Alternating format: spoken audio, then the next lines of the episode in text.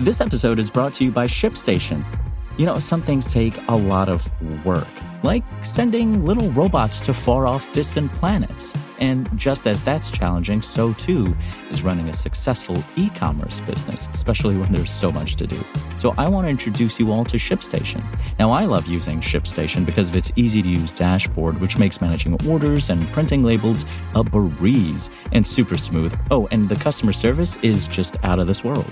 It's exactly what you need to help grow your business. Sign up for your free 60-day trial at shipstation.com slash tech news. That's shipstation.com slash tech news.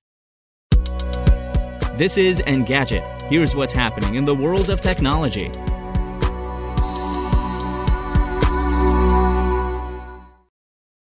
It's Monday, April 24th. This week, Tesla defeated a lawsuit that blamed the company's autopilot for a 2019 crash, reports Reuters.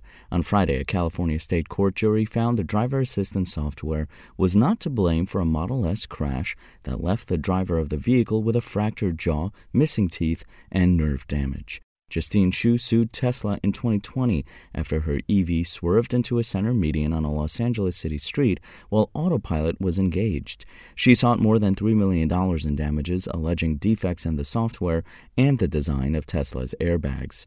Tesla denied liability for the accident. It argued Hsu used autopilot on a city street, a practice the company warns against in the software's user manual. The jury awarded Hsu no damages and said the automaker did not intentionally fail to disclose facts about autopilot. As Reuters notes, it's believed the trial is among the first involving the driver assistance mode.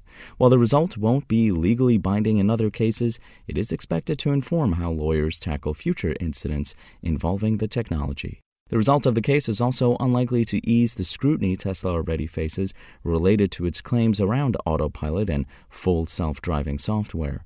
At the start of the year, the automaker confirmed the U.S. Department of Justice had requested documents linked to the two features. The company is also under investigation by the U.S. National Highway Traffic Safety Administration for autopilot collisions involving parked emergency vehicles.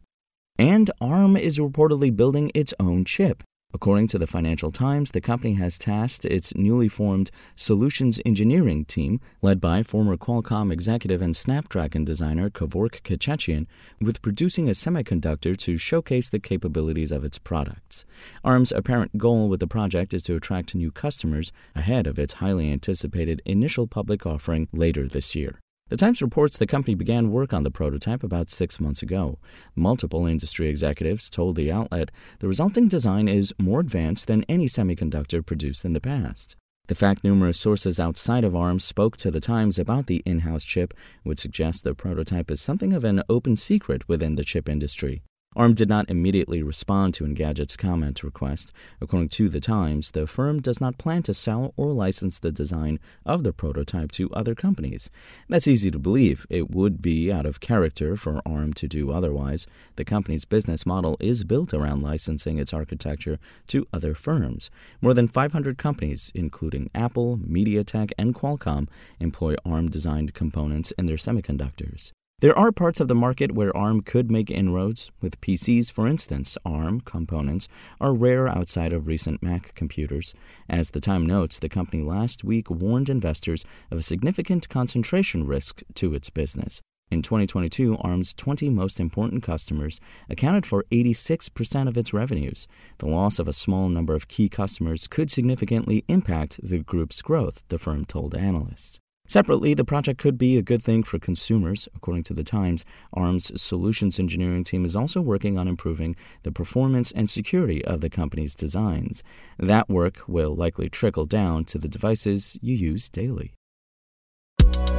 If you want to catch the latest tech news as it's happening, check out Engadget.com or tune in again every weekday.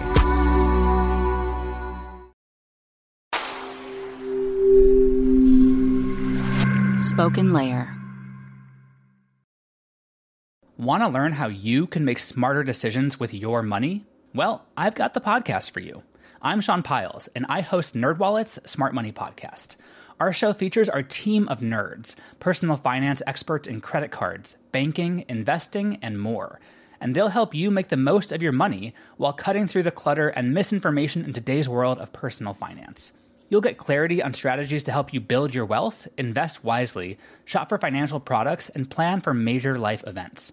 Listen to NerdWallet's Smart Money Podcast wherever you get your podcasts.